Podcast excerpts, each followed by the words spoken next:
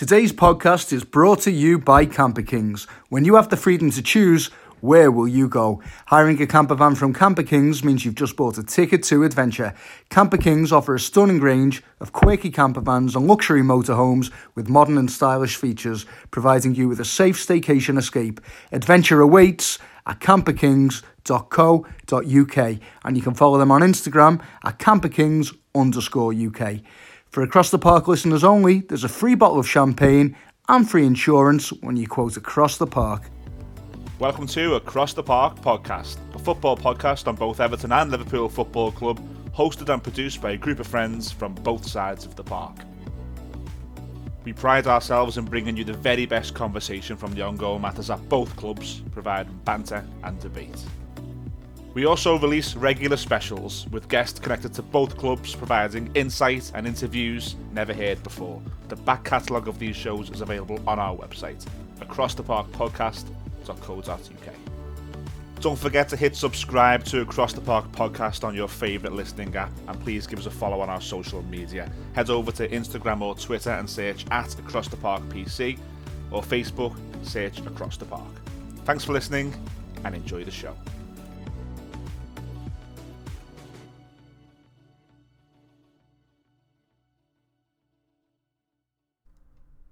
Hello and welcome to episode 37 of Across the Park podcast, the last episodes of season 2021.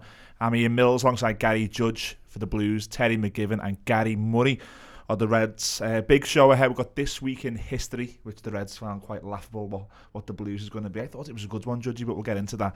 Uh, who am I? You brought for us, Judgy, I think, as well. Yeah, yeah, we've got, we've got a who am I. We've got no um, higher or lower this week because we, we've uh, we felt we were going to run out of material sooner rather than later. So we've got quite a bit to cover today. So we're just going to go with uh, who am I? Who am I for today? Who am I this week in history? And we've got, unfortunately for the Evertonians and fortunately for the Reds, we've got some games to review, which has ended the 2021 season for both clubs. Terry, let's start with the Reds.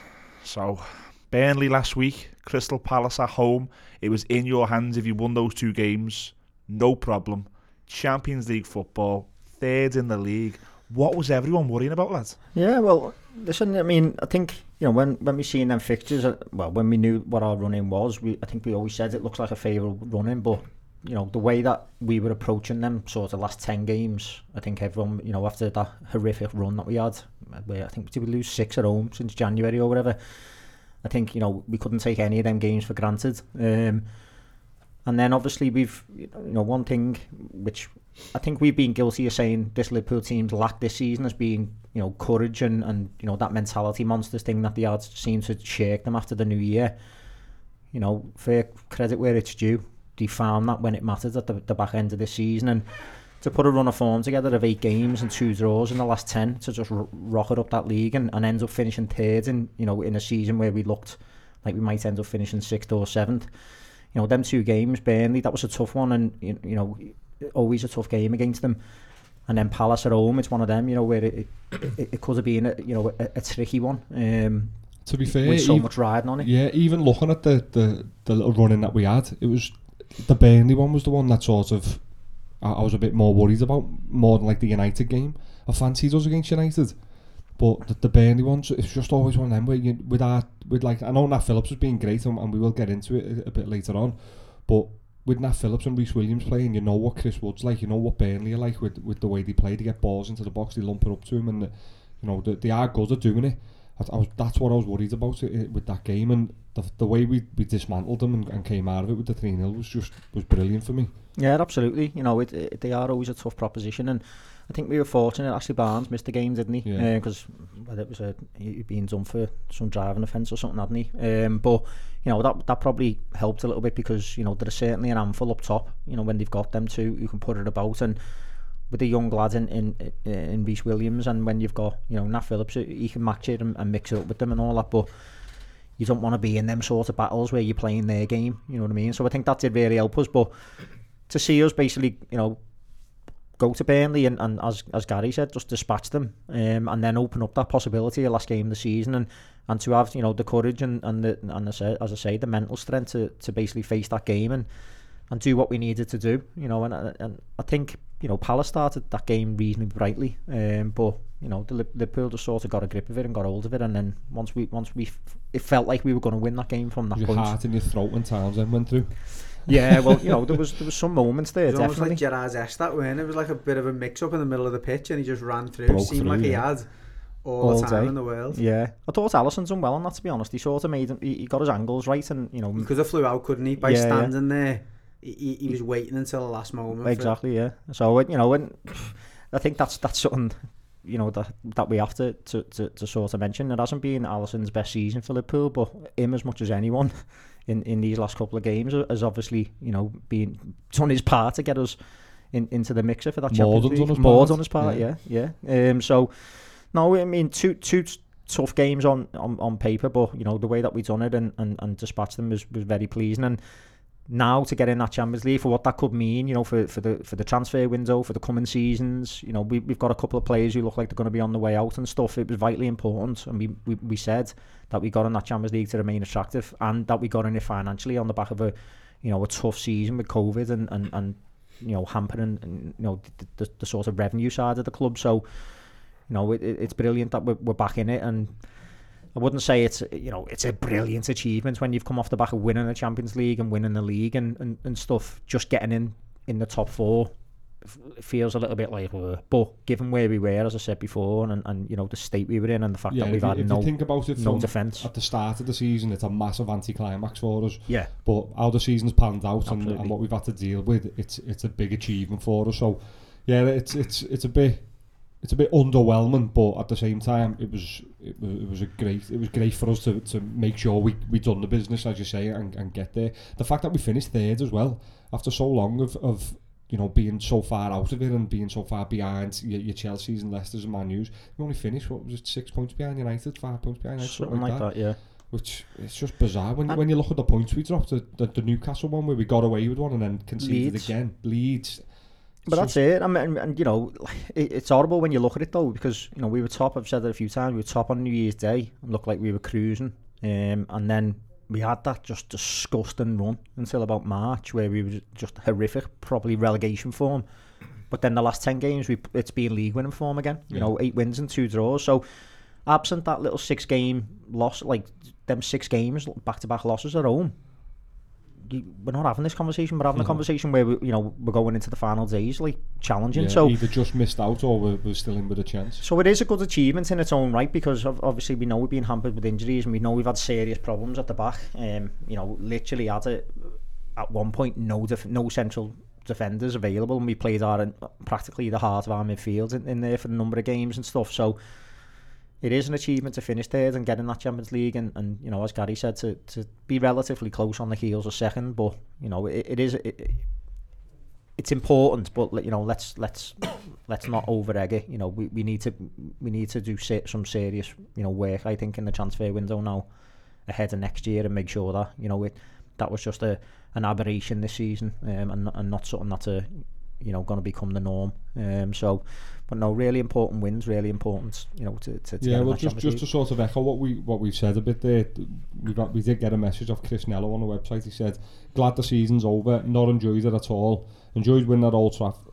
Even winning at Old Trafford was followed by nerves looking at the next fixtures. Credit to Klopp and the players for qualifying for the Champions League on the back of a wretched injury list, but it's more relief than celebration for me." Yeah, I think I think I agree with that sentiment. Yeah. To be honest, I don't think there's much wrong on that. Um, you know, it, it, a- as we've just said there, it's it, credit where it's due for us to get there. Um, but you know, I am glad it's over. Not just because uh, you know it looked for so long like we were going to have a stinker and, and, and finish outside the top four. I'll be honest, I haven't enjoyed you know COVID season football with no fans watching on the telly, the saturation of it, just constant football. It's it's been quite draining, I think, to be honest. Um, so. I'm glad to see the back of that season. You know, different for you yesterday, Terry, watching Anfields with, with crowds and a singing and stuff. Yeah, absolutely. I know you didn't get a ticket, to do, So it was different for you to watch it. Yeah, absolutely. It, it was very different. You know, it's it, it's it's obviously much better when the crowd's there. You can see the players reacting to it. You know, uh, and and you know that black crowd noise is not the same no. as as hearing fans. You know, singing like. Uh, You know, I heard fans there like, singing for the first time, singing Thiago. You know, a song for Thiago. It's the first time he's heard that at, at, Liverpool, probably. Do you know what I mean? So it's like he'll start to be like, oh, I, you know, I like that, and he's only had that with ten thousand there. Wait till it's like nearly fifty thousand singing it to him. Do you know what I mean? And I think having the fans there, it's just a completely different proposition, and uh, you know. regardless of the problems we had in the defence, I think it would have been a different. We wouldn't have lost six on the bounce at home if, if we had have had the fans there. Um, so having them back for yes, yesterday, just a, a little taster of you know getting back to normal was, was absolutely boss. And you know I'm, I'm, I'm made up for the, the ones who got tickets and managed to go. My dad got one. He was made up being back on the ground and. Obviously, with the pubs being open, it just feels like we, you know, a little bit of return back to normality. Um, was there um, any party yet that was fearing um, the fact that it was Roy Hodgson's last ever game in management? the only place he'd ever managed that, that he weren't really respected and liked. He was he could have come back and done the dirty on us and, and ended our hopes. Nah, I didn't think so. I, I, know, I thought we we we were always going to be good enough to be Palace. To be honest, it was interesting though, isn't it? On the last day, that like I think I might have got mentioned that in, in, in the commentary actually, where you know three ex well the current Liverpool manager and two ex Liverpool managers all having a say in, in the last day. You know, with Rodgers at, at Leicester Yeah. and obviously Odgson playing us with, Palace at, at Anfield. So. Mad how football works, and you get them little subplots and stuff, isn't it? So seems to like have little mad coincidences, but It's mad how it worked out that it didn't even matter how we finished in the end. Because Yeah. the two both lost. yeah, well, you yeah, it's it, it's crazy, and I think Leicester, you know, to miss out again, you know, like sort of. Oh. They've spent that, the most days in, of the season in the, top four as well. Yeah, it's just proper Everton. Just sort of bottled it two seasons running, haven't they? When when when they've been in, in good positions, but you know they've still had a great season. You know, so you, you can't take that away from them. They've won a cup, and, and obviously they're a good side and that. But you know their fans will be desperately disappointed that they finished outside the top four there, but. And those Reds were absolutely made up. Well, yeah, as, as you said, it's the end of a, a miserable, dire season for us, and not only the season, it's the end of Wijnaldum's time at Liverpool. Yep. We, we got a message through off Alan Carter. He said, is Genie Wijnaldum a Liverpool legend? Sad to see him leave. Yeah, I think he is. You know, certainly a modern day um, legend. And How many games did he play in the end? I'm completely putting you on the spot there. Well, I reckon it must be, must, must be, be upwards 300? of... 300? Probably, not far off, yeah. Does he have five seasons? Um, Millsy's Googling it now, I think, as we speak. four but- seasons, I think, isn't it? Let's have a look. It's was- four I or think five. One of, one of Klopp's first signings, wasn't it? Yeah, so it you know, it- and when when we bought him, it seemed like we'd spent a lot of money for who was a you know a, an, an all right player, but like someone at Newcastle who was a bit of a didn't really seem like a fit for us. You know, like a, a sort of winger, come attacking mid. Who, I who was say he didn't. He didn't play where he where we signed him from. though, no, he? no. He Yeah. stayed at Hughes longer than any other club, so he's on three years at Feyenoord, 111 appearances, uh, four years at PSV, 109, one year at Newcastle, 38, and then five years at Liverpool, 178 games with 16 goals. 178. I'm surprised that seems Yeah, low. That to me for five years. Is that just league years. games? No, It doesn't say, it just says, it's on Wikipedia. That it seems that seems low, but but no, I think he is. You know, he, he's been the beating heart of him, him and Henderson of of Klopp's midfield for a long time now. And you know, them times where you know Henderson used to play as the holder and Wijnaldum was in front, and then they played as a double pivot, and then we we've had times where Wijnaldum was the holder on his own, and such versatility, you know, in, in a player and.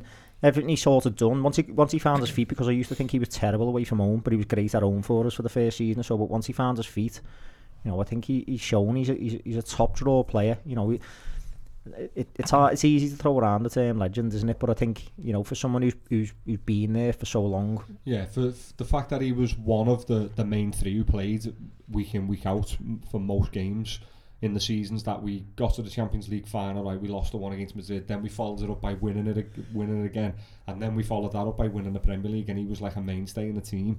I think I, I think anyone who, who says he isn't a legend, I, I don't know I don't know what you need to do to be, to become one. yeah. I mean, I am I am disappointed to see him go. We you know we lose his versatility, we lose his professionalism. He was like the the fourth choice captain or whatever, wasn't He he? was just fitness.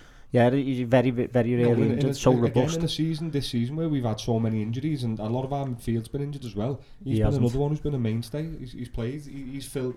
He's been one who you can rely on every week to, to play. And you know, if we're losing that, and you know, we've already seen Thiago's had a couple of injuries. Henderson's uh, do, does have a few injuries throughout the season. Yeah, there's few and far between them players, aren't they? Now? Yeah. Yeah, Is he, absolutely. is he definitely definitely leaving? yeah, he's, Yeah, he's he came out and said he's regard of going. honour and everything Oh, on the pitch after the game and that. So if he's not, that was mad. His comments were interesting though, weren't they? Because he basically came out and said, you know, he loves the club and the fans and all that, and, and how they been with him and the city took him to heart and all that sort of stuff. But he then said, you know, I don't want to sort of talk about it now, but my story will come out in Yeah. time. You know what's gone on behind the scenes and, and Oh, why. really? So it, it feels like you know maybe there's a little bit of bitterness there. Something's happened. You know where.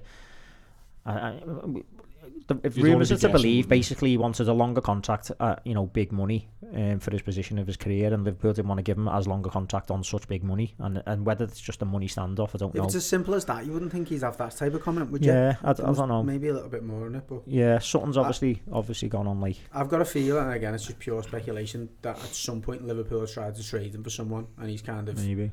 Just took a Alonso-esque. dislike into that. Yeah, possibly. Yeah. It seemed to me that was the the, um, the narrative.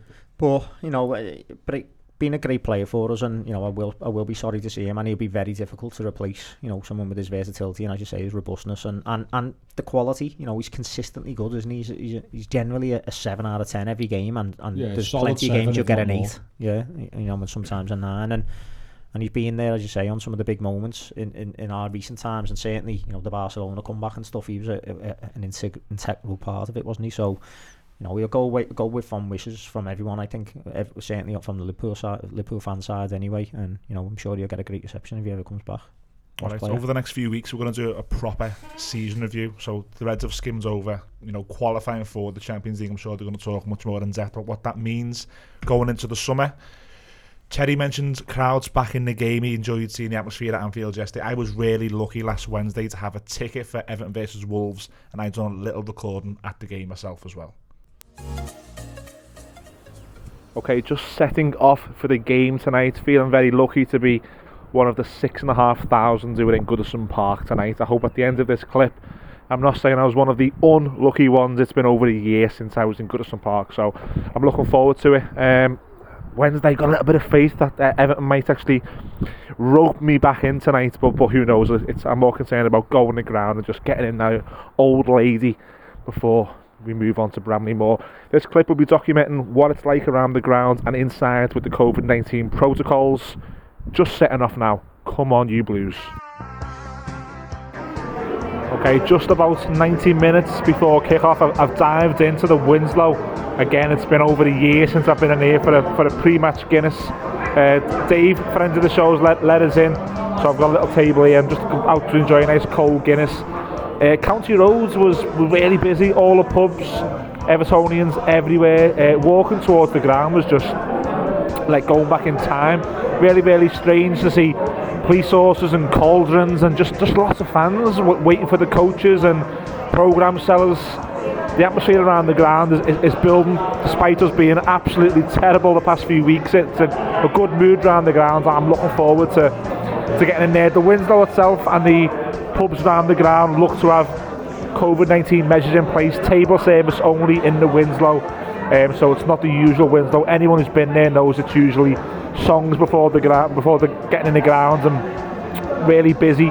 It's just table service, a little bit different, but you can feel the atmosphere building towards Everton versus Wolves. I'm hoping to get in the ground in a little bit, and I'll let you all know what the COVID 19 measures are like in there then.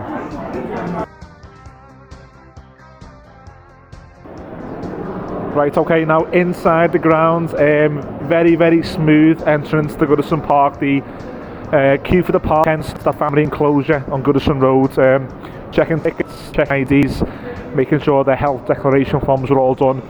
Took me around 10 minutes to get in uh, from queuing from the Goodison Road side into the park end.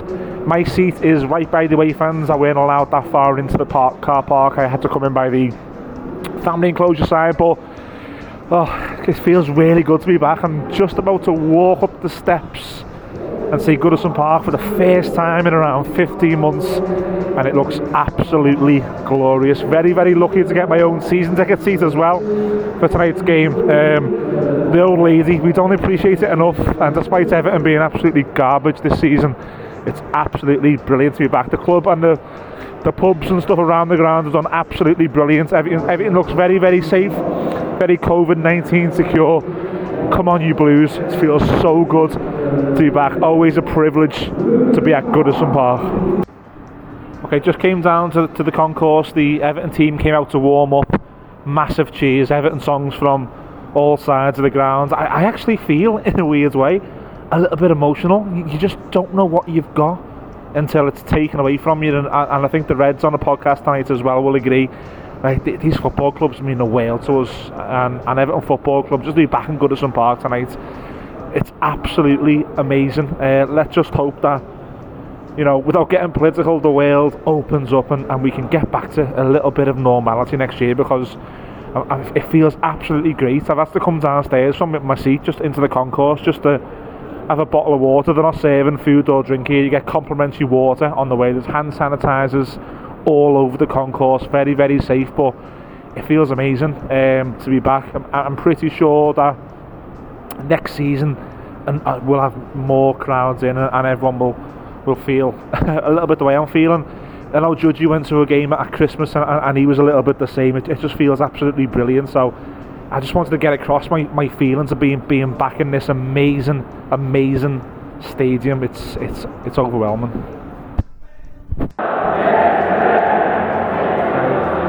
So the usual songs are on. The usual songs are on.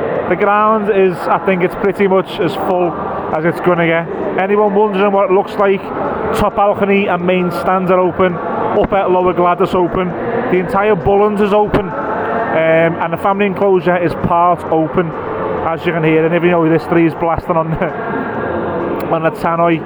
The, the players in the tunnel. I'll, I'll try and hold on this clip for some sort of Sony Bellew sirens, but the atmosphere is there, even though there's six and a half thousand in there and have some bad results. Everyone seems up for it. The big screen showing some fans in the Gwladys Street singing and stuff, and you know, it's like, like I said on the previous clip, it's, it's Goodison Park. We haven't got this for long, and I feel really blessed to be in here tonight.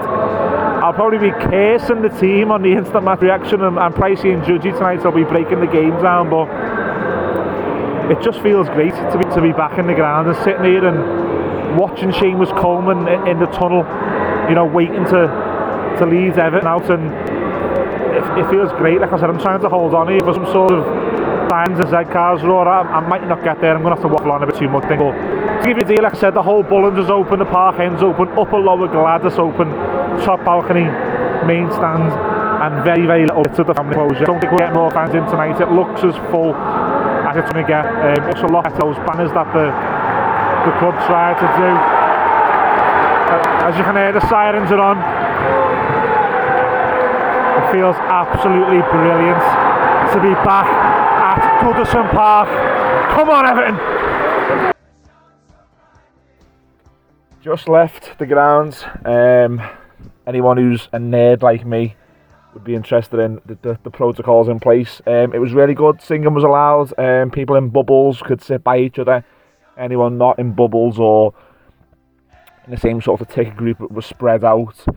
It was a really good atmosphere from inside the grounds. I, I don't know how that transpired or came across on, on TV or, or radio, but it, it was good. There was times that the, the crowd got restless, but you know that's another story. That's that's for the podcast on Monday. Um, the stewards were ensuring that people were wearing masks inside. It looked a little bit frustrating at times for both the stewards and people who, you know, it's outdoors, and I don't think people are used to, to wearing masks outdoors, but it, it is what it is. Absolutely great to, to leave Goodison Park into a full Goodison Road and just seeing people diving in the chippies, diving in the Winslow. You had families getting, you know, chippies and sweets from the shop and going home and stuff, and it was just normality it's what I've grew up on. I'm sure a lot of Evertonians listening to this have, have grown up on it as well, or grew up on it. Sorry for my um, terrible English. I'm not actually pricey or judgy, am I? But just wanted to f- finish the clip really by, by you know saying it was really really great, as you can tell by my um, tone, to get back in Goodison. It was it was overwhelming when you walked up the steps. It was great to just see the little things, just like the Winslow and, and, and the, the chippies and and just speaking to, to people about football, singing songs and, and watching Everton and, and getting getting frustrated by Everton. Getting frustrated by Everton in the ground is very different to watching on TV. Anyway, um, that's me signing off from from Goodison Park. Very COVID secure. It was it was it was great to get back in there, and fingers crossed that we're all back in there next season. Judgy, you went in December, didn't you? I think it was the Arsenal game, the first game back. Chelsea. Chelsea, sorry, yeah. yeah. I went to, to Wolves. I said on that recording there, I got a bit emotional. Yeah. I actually went in there when, when I seen the seat, it's like, as much as they wind us up and as much as we're going to slate them on this mm. show, it's Everton Football Club, and, and to get back in the ground for me was really emotional. Was it the same for you? Yes and no, not quite. I mean, the, the wait was longer for you, wasn't it? Yeah. I mean, it was kind of whatever six months, but then you had the summer in between as well, so Mm. it wasn't quite as bad for me. But yeah, I, I was apprehensive about going the game when I went um, against Chelsea, and I'm not going to talk too much about it, but I remember sitting down and that and before the kick off. But like you was you were describing in them clips, then Mm. You know you they, they get all the music on and stuff, and the Mm. sounds come on Z-Cars and all, that, and and I couldn't believe the noise that that, that few amounts of fans can generate. Um, and it must have been even better for you because they, well, I don't know, actually, they'd spread them out a bit more, hadn't they? So, Yeah, so, so I was in the park ends. We, we sit in the park ends, don't we? So I was Yeah. really lucky to get my season ticket seat. And when Z-Cars hit, we had that roar, and then you, you sing the Everton song, and it went dead. Like there was Mm. Yeah. no hum, there was no natural Yeah, like yeah. people greeting each other and stuff because everyone was in, and it was all like social distance, and it, that was Yeah. just really weird. And even during the game, when something happened, like a refereeing decision or you know competing for a for a throw in or something, you'd have that noise and then silence yeah, yeah. just crazy. Mean, the game itself, I, I done a little bit there, and I, I done the instant match as well. I, I thought I could see for the first time. Really, I haven't seen on telly. I mean, maybe you have, but where I sit behind the goal, I could see the basis of, of what we're trying to build. We were really solid defensively. Um, I didn't feel at any point in that game that we were going to concede, even at one 0 up. And then we go to Manchester City. And they put the, the stars out. I don't know what we've done to offend them for them to put that team out. Like Carlo's done something to that, Pep. li- yeah, I've seen that lineup. There's beef there, isn't there? There's proper beef there for Pep to do that to Carlo. But to then concede five in a performance that was just a joke. I've got no no better phrase for it. It was a joke. I, I looked at that team thinking, it's it's like you've already qualified for Europe or you already mathematically can't. It was like that Arsenal game qualify. with the Arsenal game away when we qualified under Moyes Yeah. and got absolutely walloped. I mean, we've had David Weir, Lee Carsley, and we spoke to Leon Osman, and I think we've we've said to the three of them, we didn't mind that because of the effort yeah. you'd put in before it. Yeah. yesterday was the last. Ch- if there was one game that you couldn't put that performance in yesterday, Mm. apart from a, a derby or something, it's the last game of the season where it's riding on something. Just a gang of bottlers again. I I, I don't know. I mean, yeah, yeah. I don't disagree with that. That comment in terms of bottlers certainly for a, large degree or a, a proportion of them. But I don't know if there was there was something riding on it because obviously we could have qualified for that you Europa fucking com- excuse me language Conference League or whatever it was. But I don't even think the players wanted to be in that. I'm not sure the manager even spoke about it. He didn't mention it. He didn't mention hmm. it in his pre-match. He didn't mention it after the the, the defeat and, and you know the, the victory against Wolves. He just said, well, you know, we've won the game and, and it was good to see the players. But he talking about the Mm. fans. There was very little talk about this Europa Mm. Conference League. So I'm not sure how much the players thought was riding on the game. Um, I think when you come up against the City side, at that City side particularly, and they fancy it, which they did, they wanted to go out on a bang and they wanted to, you know, in front of their Mm. own fans, stamp their authority on that league and, and show everyone that, like this is us and this is why we won this league. It's not because all the other teams didn't turn up because that Mm. that's been a large percentage of the narrative, hasn't it? You know, Liverpool have had a bad season. United have been there, you know, haven't really, you know, kicked into gear. Chelsea failed under Lampard. Arsenal did nothing. Tottenham, etc. That's been almost a lot of people saying, well, City have steamrolled it, but they've half steamrolled it because the other teams haven't turned up. Mm. They wanted to prove that point yesterday. I think as soon as they went 2 0 up, if you've got something to play for, i.e., genuinely, whether that's staying in the league or qualifying for a, for a decent European competition that people know about, then you, you may have been a question of character there. I, I just think it was we're finished here. There's no way we've got enough to, to be able to come back against City from 2 0 down. We we've been battered by City and other teams before, and at least you go, look, we're just not we're just not at that level. But yesterday for me, yes, there is that. But half of them weren't even didn't even look bothered. Mm. And and sometimes you do get that on the last game of the season, and I, I understand that, but not when even when it's unlikely. Every we need the three results to go on our way. We need the West Ham, Tottenham, and it was the team Arsenal. We need the three results to go our way plus us beat City. So it's unlikely, but there was no pressing. There was no aggression. They were playing through the lines without even moving much themselves. Yeah, I, well, think, it- I think De Bruyne, who's, who's the king at this, he doesn't seem to move that much, but he gets gets space. You talk about playing in between the uh, through the lines. You, you you suggested and you, you spoke to me after the Wolves game saying how like you can see why we're not conceding goals, but you can also see why we're not scoring goals. We're not progressing up the pitch on the flanks high enough. Yeah. We're not getting enough bodies in the in the attacking third. By not doing that, you, you, it means when the play breaks down, you, you're very, you know, you're in a very strong position to Yeah. defend. As soon as you come out of that shape or you try and step an extra 10, 15 yards up the pitch, there's going to be gaps between the lines. Hmm. And when you leave gaps between the lines against City, because there was no point us going there and drawing nil nil yesterday. No. There's no point us going there and getting beat one 0 hmm. We might as um, how many times have you said that yourself? We might as well have got Don't- beat five 0 he said yesterday, he, he said we pressed higher. yeah, Yeah. and that's it. When you do try and press higher up the pitch, and you've got players who are not capable of closing them gaps when we lose possession, or capable of tactically adjusting when we lose possession, you are going to get killed. And that was for me, and I've said this time and time again, and I'm not, I'm not like saying this to be patronising to all the other Everton fans, but Carlos knew this since October. This team is not capable of pressing high up the pitch without conceding two or three.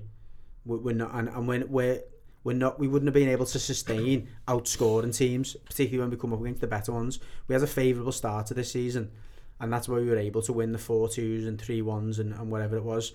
As soon as the t- the tough fixtures kicked in, he knew they had to change the tact and the way they went about it.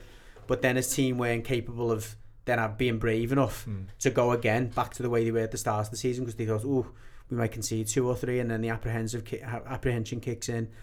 The you know the, the the the factor of not playing in front of your own fans, which you know we played three games in front of our own fans and won all three.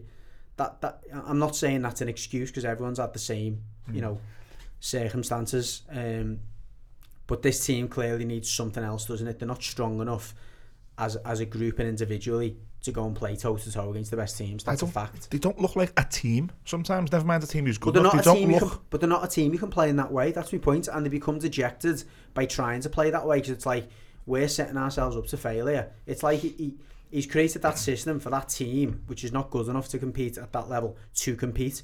And they have competed at Old Trafford. You know, they at um, the Emirates at Anfield. They competed playing that way. As soon as it's like, look, we need to come out of that shape because we're not. We wouldn't have beat City by sitting back either. So it was like, let's just try and rattle them, get a couple, and then we might be able to revert back to type. Once we were 2 0 down, it was hopeless. Um, but look, at it, we're not going to. But, so you're saying there, and I agree with everything you're saying, but that for me still doesn't excuse some of the No. individual performances yesterday. Me and you, every every other week it seems Tom Davies and Gylfi Sigurdsson are either getting slated by you or me or both. Michael Keane, another one. Mason Holgate, another one.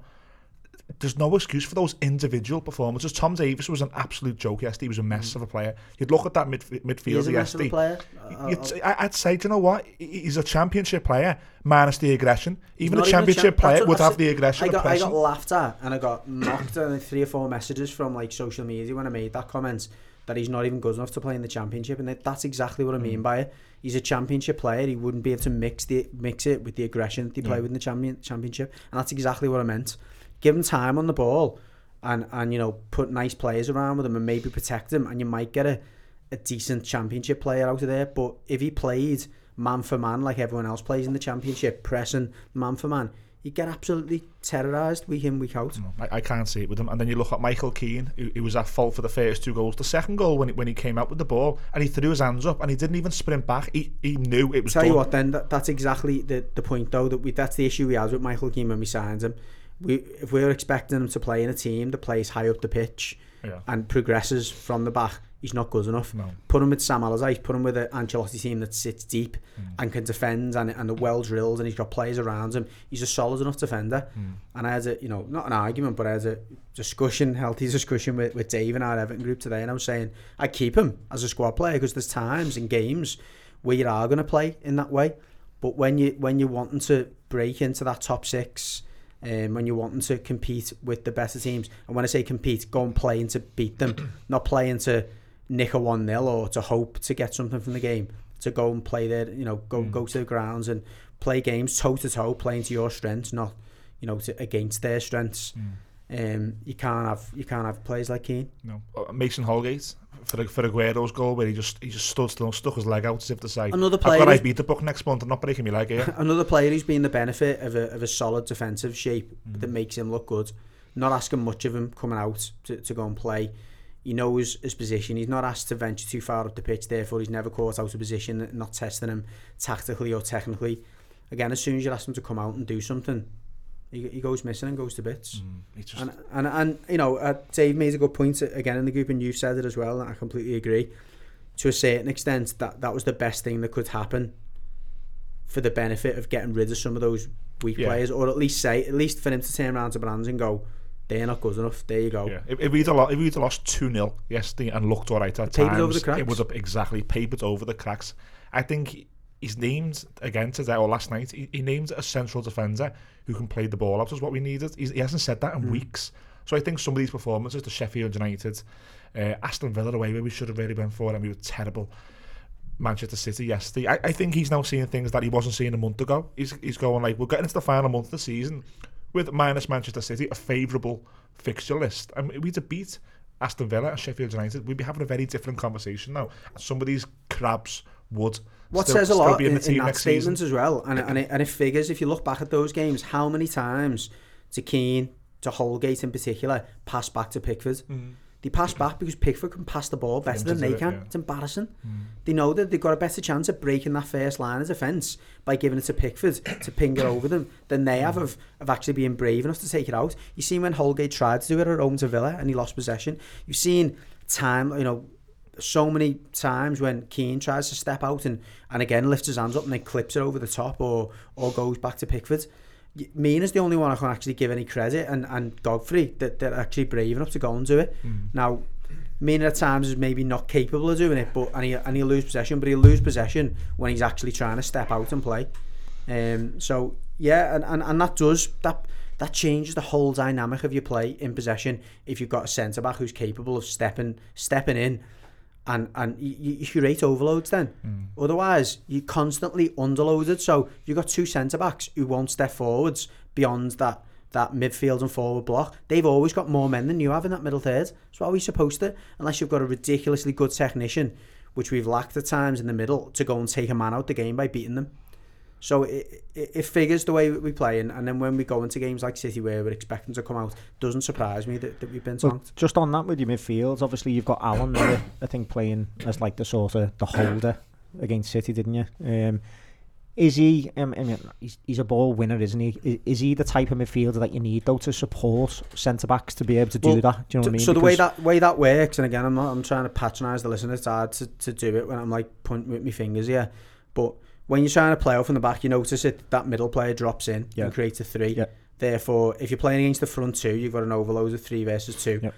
But it relies on all three of them being able and confident to step out. Yeah, yeah. If they if they identify that only the midfielder is the person who's capable Mm, of playing through, they just block his lines off. yeah, yeah. So that's what's happening time and time again. If it goes 2v1, it's the same principle that one out of the two normally can't step out. So that's the problem. I don't think for a, I don't for a, think for a second. I don't think most Evertonians think that Alan's not good enough to do that job, but he needs players in that little three with him or in that two that are also capable Yeah. of, of, of taking the pressure It's a problem we had with at Liverpool for a long time, like the sort of backline where it'd be side to side, side to side. Like we couldn't get out. You know, we were just moving the ball across the back without any real plan. And it was when Henderson, in fairness, was sort of like the holder, and he was expected to receive the ball with his back to the game. You know, like and, and be able to turn and then get his head up. And it wasn't really his game, so it'd go back into the full back channel, back into the centre back. You know, and it just felt like we got bogged down at the back for a long time, didn't it? Until we worked on that double pivot.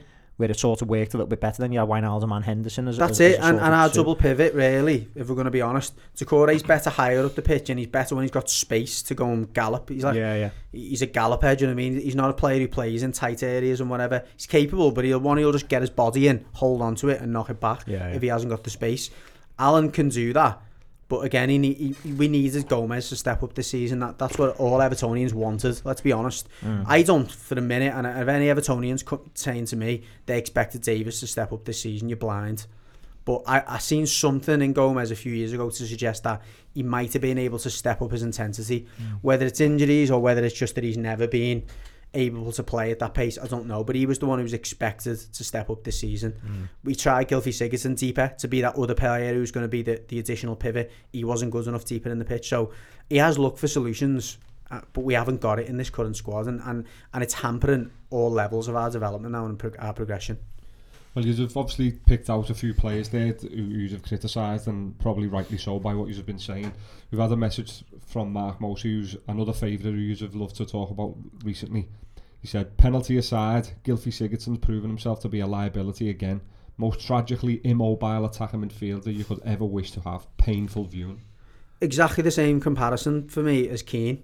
Uh, again, uh, say what you want about me, but he's still unfortunately got a place, got a role to play in the squad simply because he will get you goals or create goals in certain games. Games against City, like the listener said there, where he's expected to be dynamic and, and quick and and all the things you need to be on the break against City, he's not up to it. He's not good enough. Likewise, man, uh, you know Michael Keane isn't in the, in a, in a different way. So I, I agree with that, and, and I can't disagree with the games. When he's been poor, he's been dreadful. When he's been good, he's won his games, unfortunately, and that's the, the situation we are in. Just, everyone knows my opinion on Gylfi Sigurdsson. I just, I was watching him yesterday, and he got subbed 60 minutes in, but the captain's armbands on. Missing a pen. Missing, well, not even that, that can happen, Yeah. but I just think if you're the captain, and, and this is not his fault, but the record signing, and, and Mm. they should be doing a lot more. And he, and he just doesn't for me. And yes, he does pop up with six goals a season, but, but is that enough? No, nowhere near it. And He's- Seven assists isn't, isn't bad it's, either. not, it's not good enough. I know it's not good. Not Look, I'm good not. enough. I'm not saying it. And I, I, the, reason I, I don't, even don't even feel like I'm defending him. I'm just giving the reality of the fact that we're, we're nowhere near ready for him to not be a squad player. Mm. Like it, to get rid of him for me, you'd have to get rid of another three before him. Gomes has got to go before him. Oh, so I it, Davies yeah. for me because they do nothing whatsoever in any game. So it's like if you look at the contributions, and this is just putting on a dead basic level. Forget about the goals, but even assists, then uh, whatever. I mean, wh- wh- what are the metrics you want? He actually, if you look at the stats, the stats that we pulled up from the Athletic the other week, he actually runs faster than Davies and Gomes as well in games, covers more ground. So I'm, I'm not defending him here because he isn't good enough, and I, I agree with the listener certainly on, on the basis of yesterday and many games this season. But he's still given us more over the course of a season than them two put together. Gary, and we got- and you're never going to wipe out your whole midfield. Are No, you? you You're never going to get rid of a few. In so two in two if anyone's seasons, going yeah. to stay, it's Yeah. in for now. Now, don't get me wrong. If there's good money on the table for him, take it because we might be able to get someone for the same money that actually gives us more value and, and week in week out. But I can't see that happening either. The wages he's on and, and the fee that we might expect for him. He's he's, go, he's going to get worse as well as he gets older, and that's the thing. And I, But then, like like you said, like I was saying, then no, if if he's a sub who's coming on last twenty minutes when we're going to be having more possession and other players are going to be taking and, and you're just looking for players to cross the ball in to have a shot from the outside of the area. That's a good squad player for me, and he's a player that I think could give us something as a squad player. Having to rely on him on the season and having to rely on him in, in the games that we have has further exposed them. I can't disagree with that. okay, similar to the Reds, we'll we'll do a proper season review. Well, but, but I we had a message from one of our mates, media. Jolie, um, who said, Yeah, go through your squad or the players that you've used significantly during the season and give them a rating and, and justify why. I think that's probably worth a show in, in a week or two's time where we, Yeah. we do bat about ratings and, and try and come up with a consensus on who's been good, Yeah, bad, and and- ugly. any suggestions from listeners? Because we've got a, a summer to fill with shows, with season review shows and stuff. Any suggestions that you want us to talk about at Across the Park PC on Twitter and Instagram? Gary, as always, when one of the sides gets beat a full time, our listeners who we, we Just love, Say, I'm they just, want our opinion on things. just, and just getting to the point of the show that I enjoy most. Um, your fans again, obviously after the dismantling by Man City, uh, there's a few questions on Ancelotti at the moment, so I'll just I'll I'll skim through a few of them just and then you can tackle them at the end. So EFC picks on Instagram. Allardyce finished eighth with a worse team. Ancelotti should be questioned on your show this week. That was one. Th- that one, so I've just I can't let you bypass that one without re- responding to it. Technically and, and statistically, that's absolutely correct. I think there's a lot more to it in relation to the points that were involved in, in the Sam Allardyce eighth and the Carlo Ancelotti tenth. Judge, I think me and you've done a little bit of um, bit of research before, didn't we, on, on points that that Carlo's got this season? Yeah, so the, the, first one is that the, our, our points tally was the highest points tally ever to finish 10th in Premier League history. That That's one factor. And, and I'm not... I said to you last night on the group, I weren't asked about the 10th because you finish 10th, 8th or 7th. It doesn't matter if you don't get in a competition, does it? No, So- and, and it, it's two points. So 59 points this season is, is two points less than when we finished fourth with 61. Allardyce got 47 points. So, all right, black and white, two places worse off with 12 points. Better off looking back at a number of games where we, we could have done better. So So, it's all relative, though, isn't it? it- well, yeah, you can say that, but I'm, The rest of I'm the a- teams have done a, s- have had the same things throughout the season. But have they? We're, we're I, tw- I've, I've certain we're teams suffered more I than just, mean, I just mean, I just mean from that season Allardyce was with you compared to this season now. No, the, the gap. No, the point is the gap between the top six and us under Allardyce was like twenty odd points, twenty five points. We finished seven points, was it off the Champions League, and six points off Eight- eight points off Champions League. Eight League, points yeah. off Europa League. Uh, sorry, six points off, off Europa League and eight points off the Champions League. Surely the the objective for Ancelotti this year was to qualify for Europe or get closer to that to the Champions League in Europe. So, it is relative. What does what does tenth place tenth place matter if you don't get into Europe anyway? I don't care about the tenth place. I think the points tally and how far away you are from your goal is is what's important. Now we didn't reach it. That's a fact, but we were still in the mix up until two games to go, three games to go. Really, we finished fourteen points ahead of twelfth. I don't know how many points ahead of twelfth we were. uh, You know then. Under under Allardyce, but Probably certainly one or two, Yeah, one or two exactly because we, we only managed to leapfrog into eighth, I think, with two three games to go. But uh, for me, there's, there's got to be a bit of context around the whole. Is that an Everton fan who, who wrote, wrote that in? No, EFC, EFC picks. okay, there, was- no, there was no, there was a ready wrote something. Hate mail to EFC picks on Instagram. only messing, mate. Only messing. Okay, so I'll, I'll, as I say, I'll try and skim through them just so we're not spending another hour on every single one. Um, toffee talk. Who's at fault for our result from January until now? We obviously got some some great results pre-January, so why not the second half of the season? We got one from Phil Franks. He said, I'm a big fan of Ancelotti and defend him a lot on social media, but Ever Everton have absolutely bottled this end of the season and finished 10th finishing 10th is extremely poor. I back him to fix it, but he has to shoulder some responsibility. Another one was from Sean Pugh.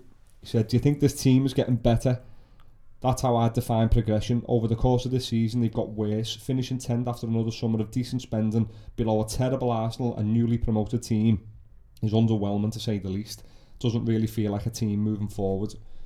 Gwladys Blue, Ancelotti in charge, first full season with backing. We finished 10th. Discuss. Um, I'll leave- tackle I'll it. leave Just, Martin O'Connor still. Like, you finish this bit. I'll tackle the, the Sean Pugh one where he said it doesn't look like a team going. It doesn't look like it's a team going forward. I I do agree. I don't think that eleven or that thirteen or fourteen is the team that can take Everton forward. It No. needs it needs major investments. It needs more money. And I know people will say, "Oh, I Everton think, throw more I think money his at it." but- question and the listener who said after since January we've been poor. I think they're both fair statements. Obviously, you look at the league table. I think Boxing Day we were second, so you can't disagree with with the you know the the down, you know, the downfall from from January to now.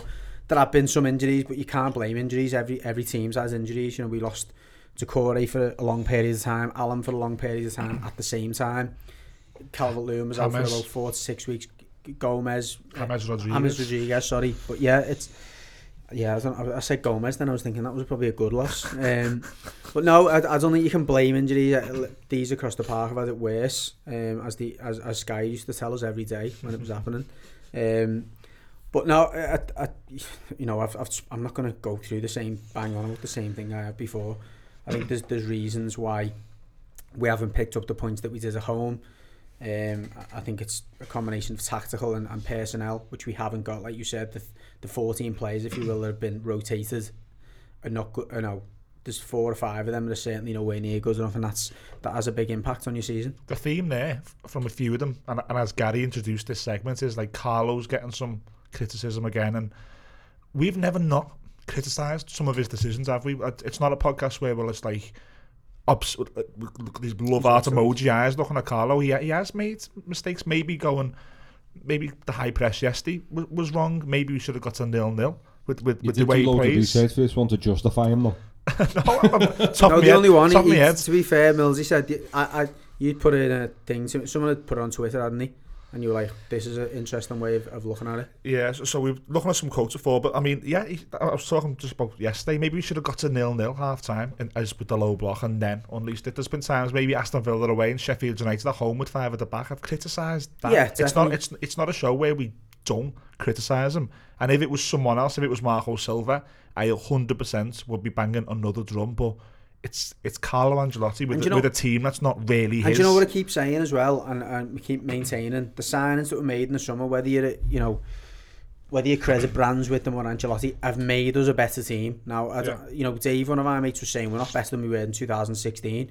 No, we're not, because there's been 10 windows since then, and five of those windows have been terrible. So hmm. I don't think you can look that far back, five years ago. You can only look back at the time he's been here and the influence or the windows he's had an influence over. And those windows have been successful in, in my eyes. I've, I've robbed this the screenshot from someone, and I don't know who it was. I put it in our, our mm. Toffee Talk group before, and it, I think it sums it up for at least me and Judgy, and, and I, I assume a lot of other Blues. It says, We only got two more points. The season we finished fourth. We've won 17 games this season. Only three times in the Premier League era have we won more than that. Understand and feel disappointment, but let's keep some perspective. It's still largely a very poor squad. But if Carlo can achieve this with that squad, let's be patient and see how much he can achieve with a good squad of his own signings. Amen, brother. Don't know who that is, but. well- I've got well- well eight. I've- put. I've- it, it was doing the rounds before on social media, so When do you start banging the drum you were talking about if it was Marco Silva in charge? How long has he got? he's, he, I think he's got the full season next season. If, if this happens again next season, I- I'd like to think that I'd still see signs of improvement and see signs of progression. But it would be like, okay, now that that's it's getting a bit long now. I'm gonna. I think the pressure will start to mount if in January next season we're still playing poor football. If we mm. get to Christmas in the next season and the football is as dour as it has been at times this season, and he's and this is this is the big asterisk, I guess. He's been given the three or four players that he's saying he wants, Yeah, that's big. and, and close to that. Yeah. I, I think you know you've got to start seriously looking at the, the project, if you will. Mm. Because you know, if we're saying the same thing again, there's another three, four players that have made us better. That makes eight players. Hmm. That's almost the whole team that he's got. Plus the few players that he had when he arrived that were good enough. You know, your Lucas Dignes, your Calvert Lewins, your your Richarlisons. Calvert Lewins obviously has a, Jordan Pickford. a progressive. Yeah, Jordan Pickford, which again, you know, we're going to go through the season. Everyone's forgot to stop talking about him, haven't they? Hmm. I s- How many times I say it, Jordan last season and this season, that he's not the problem. Hmm. Suddenly people are realising that. But it's, um, yeah, that's it. My answer to that question, Sarah, uh, Gary, I think it'll be a bit sooner if the, the, the form in terms of performances continues up until January. Okay, now the theme of most of them questions were, as you said, Millsy, do they were wanting Ancelotti to shoulder some blame as opposed to all of it, and do, they do. uh, Some of them, some messages did say that they still back him to turn it round. We've got one listener who's adamant that he's not the right man. Martin O'Connor, we know we get we get plenty of messages off him, and, and he's a, he's a big fan of the show. He said, "You finish up where you deserve. We finished tenth and with a minus goal difference, just two places higher than last season. Make all the excuses you can, but after 18 months of our so-called world-class manager, or once a world-class manager in my eyes, we've made no progress whatsoever, no improvement in the players or in the football played as our position shows. I admit I was against the appointment of Carlo from the start, and every day, every passing day, just seems to prove he is a man past his sell-by date. Okay, so not not every blue agrees with me and you, Judgy. So me me and you are, are, are for him, and let's give him time, and let's respect the blues who, who don't agree with us. So let's take some of those comments on. He said he can't see any improvements. Okay, for me, we've now got midfielders who can run and can win duels, and last season we, we didn't. Is that not an improvement? I, I think it is. I think we've gone to certain certain grounds this season. Judgy mentioned the Emirates, Old Trafford, Anfield, with the game plan and brought points back. Is that not improvement? And I understand we got battered yesterday. If you listen to last week's show, Martin, I was slating him after the Sheffield United game.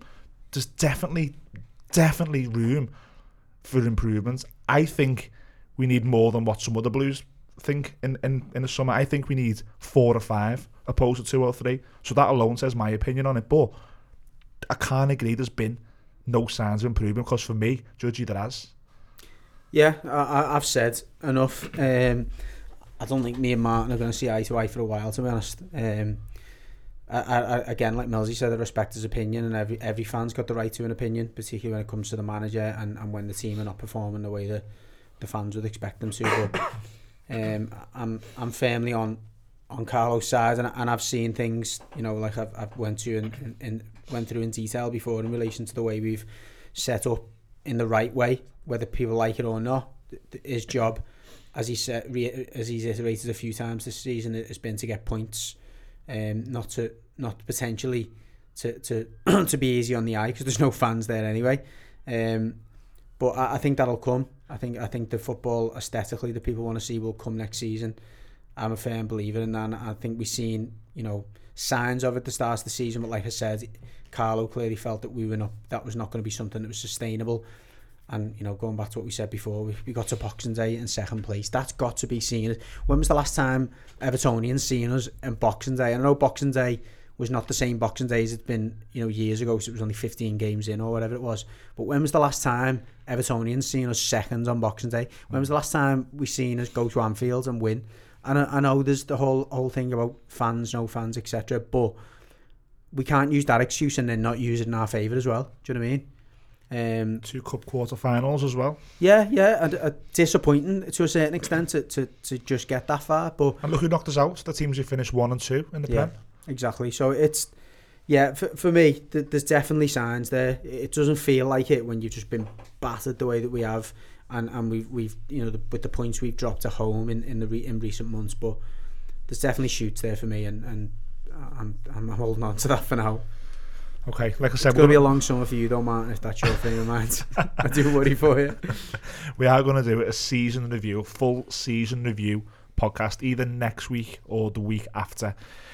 So, social media is done. This week in history, Judgy, anyone, any blue or red, with any sort of memory, knows what the Liverpool this week in history is going to be. So, Blues, you've got five minutes to go and make a coffee or, you know, skip to In Demand or Liverpool Live on your radio. Judgy, on this this week in history in 2006, 15 years ago, Everton went looking for a striker who could help get them into the top six. And they got Andy Johnson, and I think we could do with the 2006 Andy Johnson coming in for eight and a half million pounds this summer for us. But to reflect on that period, we were going through a period of having James Beattie up front, who just wasn't really clicking. Duncan Ferguson had, had just retired. We managed to get into fourth with Marcus Bent with lots of pace up, up front and, and unselfishness. We'd lost him. The 2005-6 season was terrible, so we needed change.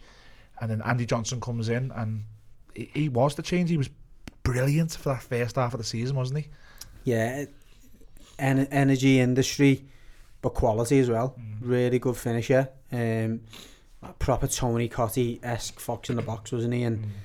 he, he was just everything that team needed. You know, he, he, he was clutching a little bit, wasn't he, Moyes, in terms of the different strikers he brought in. They, they, they were always hard workers, if you will, and, and they were always a, able to, to hold the ball up and, and do something for the team, but they didn't really have that X factor. And, hmm. and Andy, Andy Johnson brought that, and, and you know, he, he'll always be he certainly will always have a, have a place in my heart because you know that that Goodison derby which he, he destroyed Three, that three games in defence. to his Everton career, wasn't Yeah. it? So, so he scored on his de- no, four games, and he scored on his debut at home to, to Watford.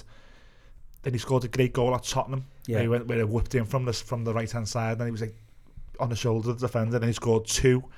So it's four four goals and four, which is two in a Merseyside derby victory, and I think the fans latched right onto him. Yeah, I remember Moyes tried to upgrade Marcus Bent, didn't he? yeah, And he tried to upgrade him with James Beattie, and, and it never worked. Then we went to Andy Johnson, and then later we tried to up, up, upgrade Johnson with you know, Yakubu and stuff, Yakubu, yeah. and Louis Saha. But I think his second season, I, I think it's a bad injury, didn't picked he? up injuries. did Yeah, I think it was his ankle or something. I don't think he ever recovered from that.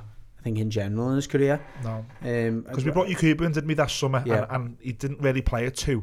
no. And all of a sudden you look and go, is is this is this not going to really work now? Because Yakubu was, was that good. Yeah, he, he, he was he was bagging them as well, wasn't he? He, he went through that patch where he, he just was able to fall upon a, another striker, wasn't he? Every, Yeah. every summer he liked to kind of refresh it and or freshen it up. But certainly the, the signing itself, um, I I think it was an exciting one for us because the, the the type of striker that he looked and, and, and us not having a player with that type of pace for a long time. I think it was Mm. Jeffers probably before that, wasn't it? And, and then Yeah, and then Cadamarteri yeah. before that. So it was like everyone loves a striker with pace, don't they? especially when they got work rate. Yeah. when they're just like running around and pressing Yeah. and, and winning corners and winning dangerous throw-ins and stuff. And he had that as well, didn't he? Yeah.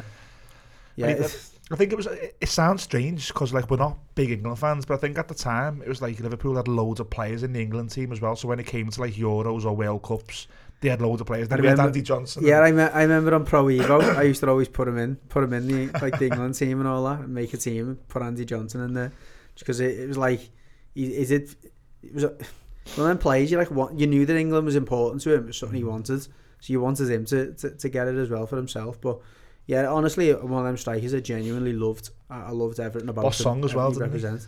Da, Yeah, da, da. Andy Yeah. Johnson. I remember, yeah. the, I remember the um, remember the Arsenal game at Goodison in the hailstone. Yeah. yeah. He scored late on as well, and he jumped into the crowd and stuff. And Yeah, he, he has a he has a good relationship with the fans, and um, and he earned that, didn't he? yeah. So looking back at Andy Johnson in an Everton shirt, thumbs up, thumbs middle, massive, thumbs massive, down. massive thumbs up. Yeah, and it, you know one of them as well? I think he, he's, you know, he's left at the right time, and he didn't. He wasn't one of them who stayed there for years and years, and he ended up Yeah. thinking, oh, His, his money, so we sold him in 08, didn't we? But we bought Fellaini with the money and brought Yeah. Saha in on a free, so like a natural. it, it worked out quite well, didn't it, both ways? Yeah. Like, you two fighting over who's going to bring in this week in history I for think the I need, the, Neds. I, I need the toilet to be honest. Gary, you always sort of I get do as this. well, but it's giddiness.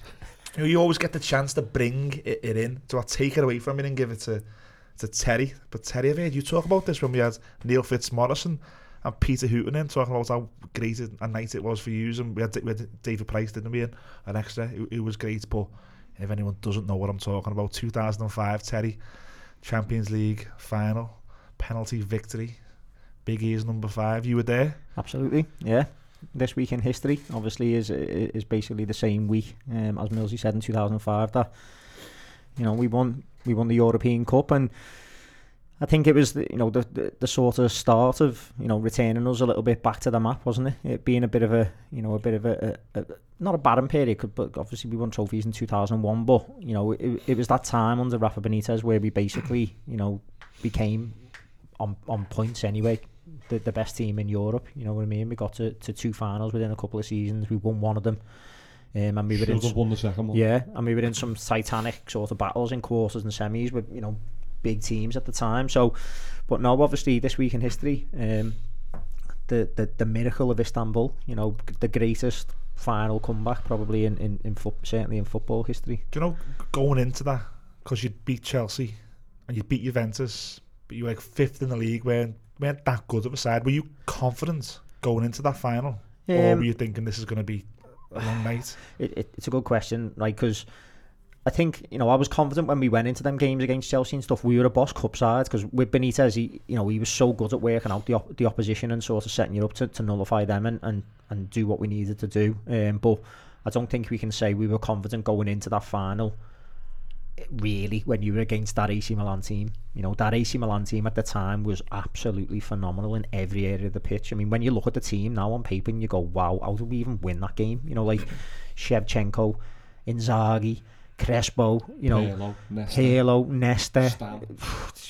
Maldini, Dida in goal. You know, just ridiculous players all over the pitch. You know, and and Probably name their team more than you can name ours. yeah, and you know, and let's you know have it right. It's not some of our players wearing you know wearing top draw. Um, so Djimi Djimi Traore, well, exactly, yeah. You know, John Arne Riise, Harry Kewell, Milan Baroš, and then playing against like Kaka, Seedorf. Yes. That's what I mean. It was, you know, so I don't think you can say you were confident, but you know, we were just glad to be back on the big stage. You know, as as a football club. Um, you know, Liverpool back where I think you know fans of an older generation like my dad and that, that that's where they felt we belonged. You know, and, and we've always had a great history with that competition. So so to be back in it and, and obviously get the final, it was it was it was boss. And I went with my dad. I, you know, I was only what was I being there, fifteen at the time. Um, so still still relatively young. Um, no, not 15, I- sorry, it I would have been 15. 19, I think it would have been at the time. Um, so still, you know, relatively young and, and went with my dad and a couple of the lads, some of our mates, Dino and Curly, and it was it was a phenomenal trip. You know, we went two two nights and it was it, it was great because it was it was in a mad place, you know, like in in in Turkey, obviously, and you, you sort of like how, how are you going to get there and there was all kinds of mad flights getting thrown on and, and all kinds of routes that people were taking and it was the first time that I'd sort of experienced that you know like that sort of get there by any means sort of necessary sort of thing and It was, a, it was a brilliant trip, and obviously, you know, the game itself. You did you go? Did you? No, I, I never made it. I, I say I was, I was only 15 at the time, so I didn't have my own source of income to be able to go. And my half fella just, he, he, my half fella went, and two of my three brothers went.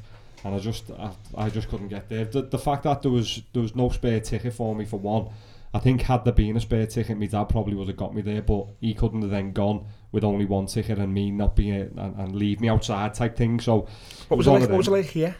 This- Well, where I- did you watch it? I was I was at Glassy in um, in Orries on County Road, and at the time it was like we when we got there after the Chelsea game, I was straight on the rotor. I'm off that night. no, absolutely, don't put me in. They ends up putting me in.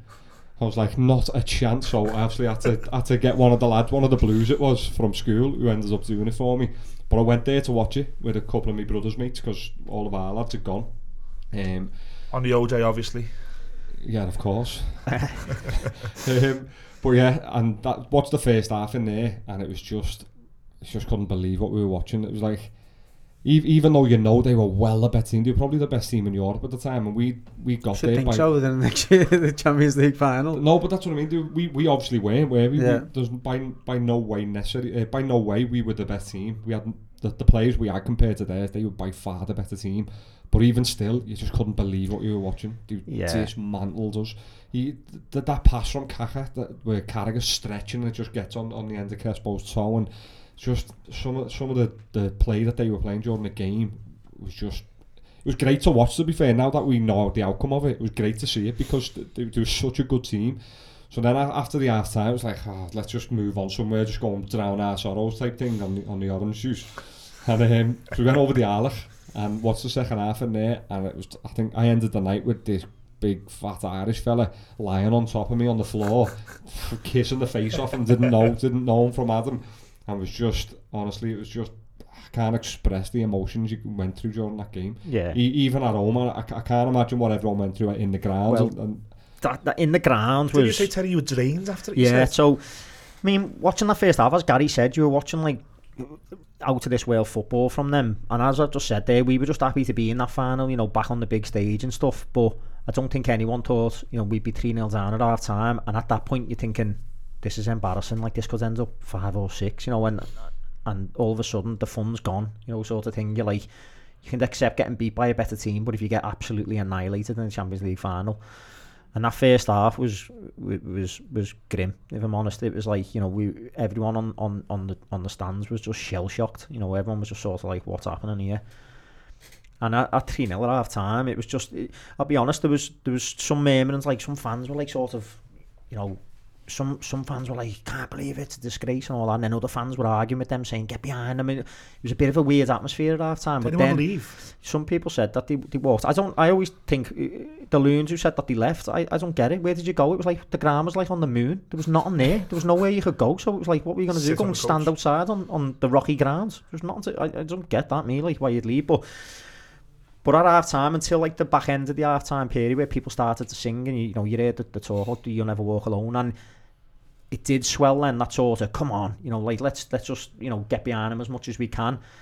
And then you had that first 10 15 minutes after half time where it was just like oh my god.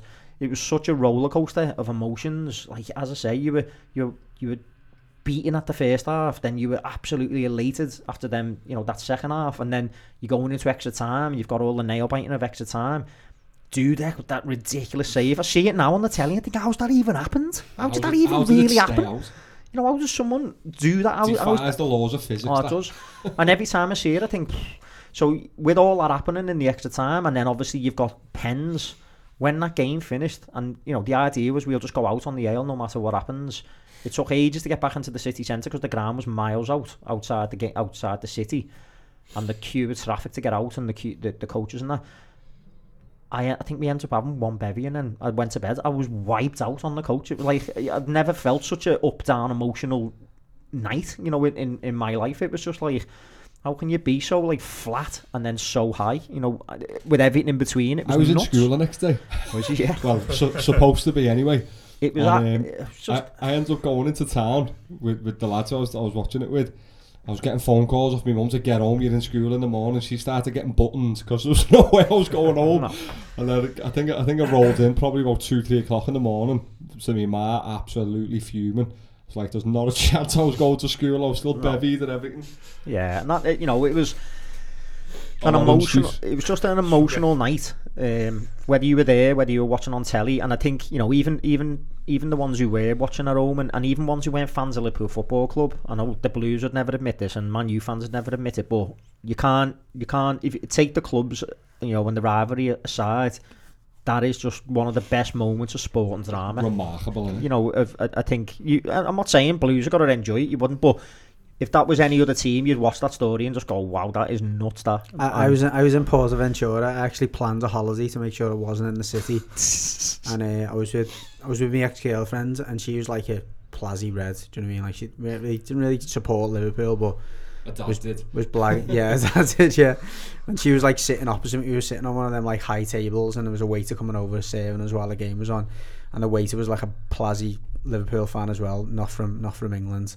Which is not surprising, um, but he, he was coming back and forth. And obviously, the first half, I'm sitting. I was, I'll be honest, I wasn't celebrating. I wasn't like, you know, jumping you're up when they scored. I was just sitting there with yeah. a bit of a, yeah, a bit of a grin on my face. But obviously, the whole bar we were in was just Reds because you know there was no AC Milan fans there. They were just Reds. No one, no one in the bar was. It seemed was was supporting AC Milan. So obviously, as the second half goes on, the celebrations and people were jumping on me. Obviously, when the th- the equaliser went and the pens, and then to be honest, I was like, let's let's get off and all that, and I was like, oh my god.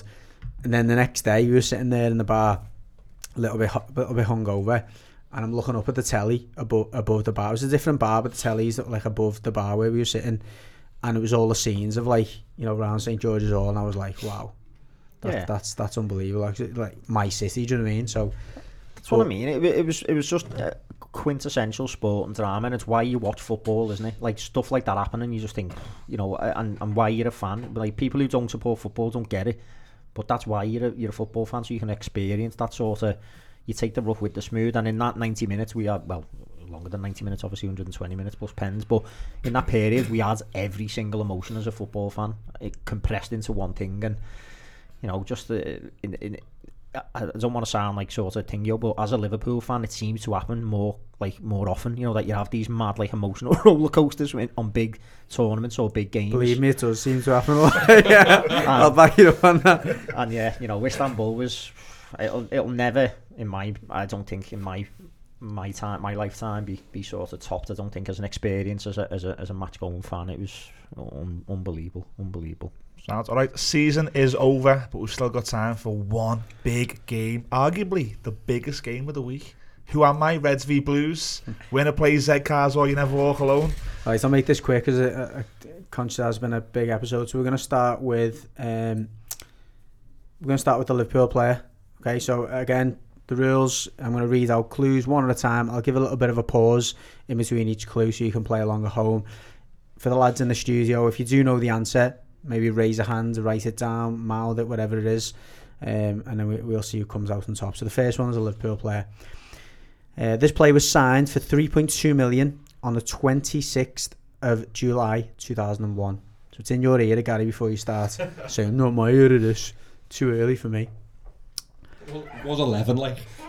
That's that that is prime, isn't it? That's prime for remembering signings.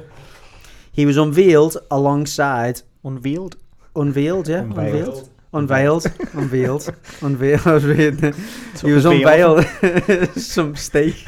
he was unveiled along with loan signing Nicolas Anelka. Is that what you thought the, the answer was? Uh, I think I might. No. Third no. clue. Third clue. He scored 19 goals in 68 appearances between 2001 and 2005. It's the third clue. It's not what I was thinking of. Oh no. 19 goals. I think I've got. No, I think I know it. I think I know it. Um, I'm not done. okay. Is, is that all the clues? No, no, it's the, this is the fourth clue. I'm not sure this is going to be much of a clue because it's actually what happened in, in the period of time. But he won the League Cup in 2003 and was part of the Champions League squad in 2005. Is that the last clue? No, there's one more, which is just Sure, it's not what I just said it was. It seems to be. No, I, I don't think so. I don't think so. But if you Unveiled Okay. alongside Anelka. Go on, carry on. Rafa decided to cash in on him toward the end of August 2005, selling him to Aston Villa for 6.5 million. Still don't know. oh, I, I definitely know it now. 100% know it. Milan Baroš. Is correct. Milan Baroš. Baroš, did he go in 2005? Went under He the played in radar there, final, didn't he, Baroš? I know because we were linked with him in that 2005. Well, I was going to mention the team he signed him from, Has he but only- it's has he only obvious scored 19 Czechoslovakia. goals? What? He only Yeah. scored 19 goals. 19 goals and, s- And and only 68 appearances. No, He's I thought injured. he played well Mate, more than I- that. I've looked on every site to make sure that was right because I was surprised by that. He had loads of injuries and was like, he was slagged by Houllier because Houllier was saying he was didn't work hard enough or something. Then he was slagged by Rafa because Rafa said he was selfish. He was just like a proper black sheep for. Can't for believe four that. I seasons. would have lost loads of money on that. That he only played 60 odd times in five years for I wasn't even Liverpool. thinking strikers Not uh, because to- of that. Yeah, and with, when he only got 19 goals. I was surprised by that. and then we nearly bought him based on them stats. yeah, he, he, he, Proper then for we were in Villa, the Villa, I think he scored 17 goals in 90 games or something He like scored that. past us at the away. At the away, Yeah. I went mad because we were all booing him to give the Yeah. ears and all That's a that. record than Ferguson. That No. one was a cult. Hall of Famer, that 19 is 68 for the Ev. Okay, uh, Everton player then. I've got no doubt whatsoever that Terry and Gary won't get anywhere near this player, but I'm here we get go. this now. Okay, Leon Osman. he was signed by what? You probably get it on the first clue. He was signed by Walter Smith in October 2000. It could be one or two. Despite being plagued by injuries during his Everton career, he made 152 appearances for Everton, scoring six goals between 2000 and 2007. Say plagued, he was always getting little. I know, yeah, Legal I, I injuries. know it is. He gained 46 caps for Scotland between 2000 and 2009. In Yes. December 2002, these will get it on this one. In December 2002, he was the victim of a blood curdling X rated tackle by Liverpool's Steven Gerrard.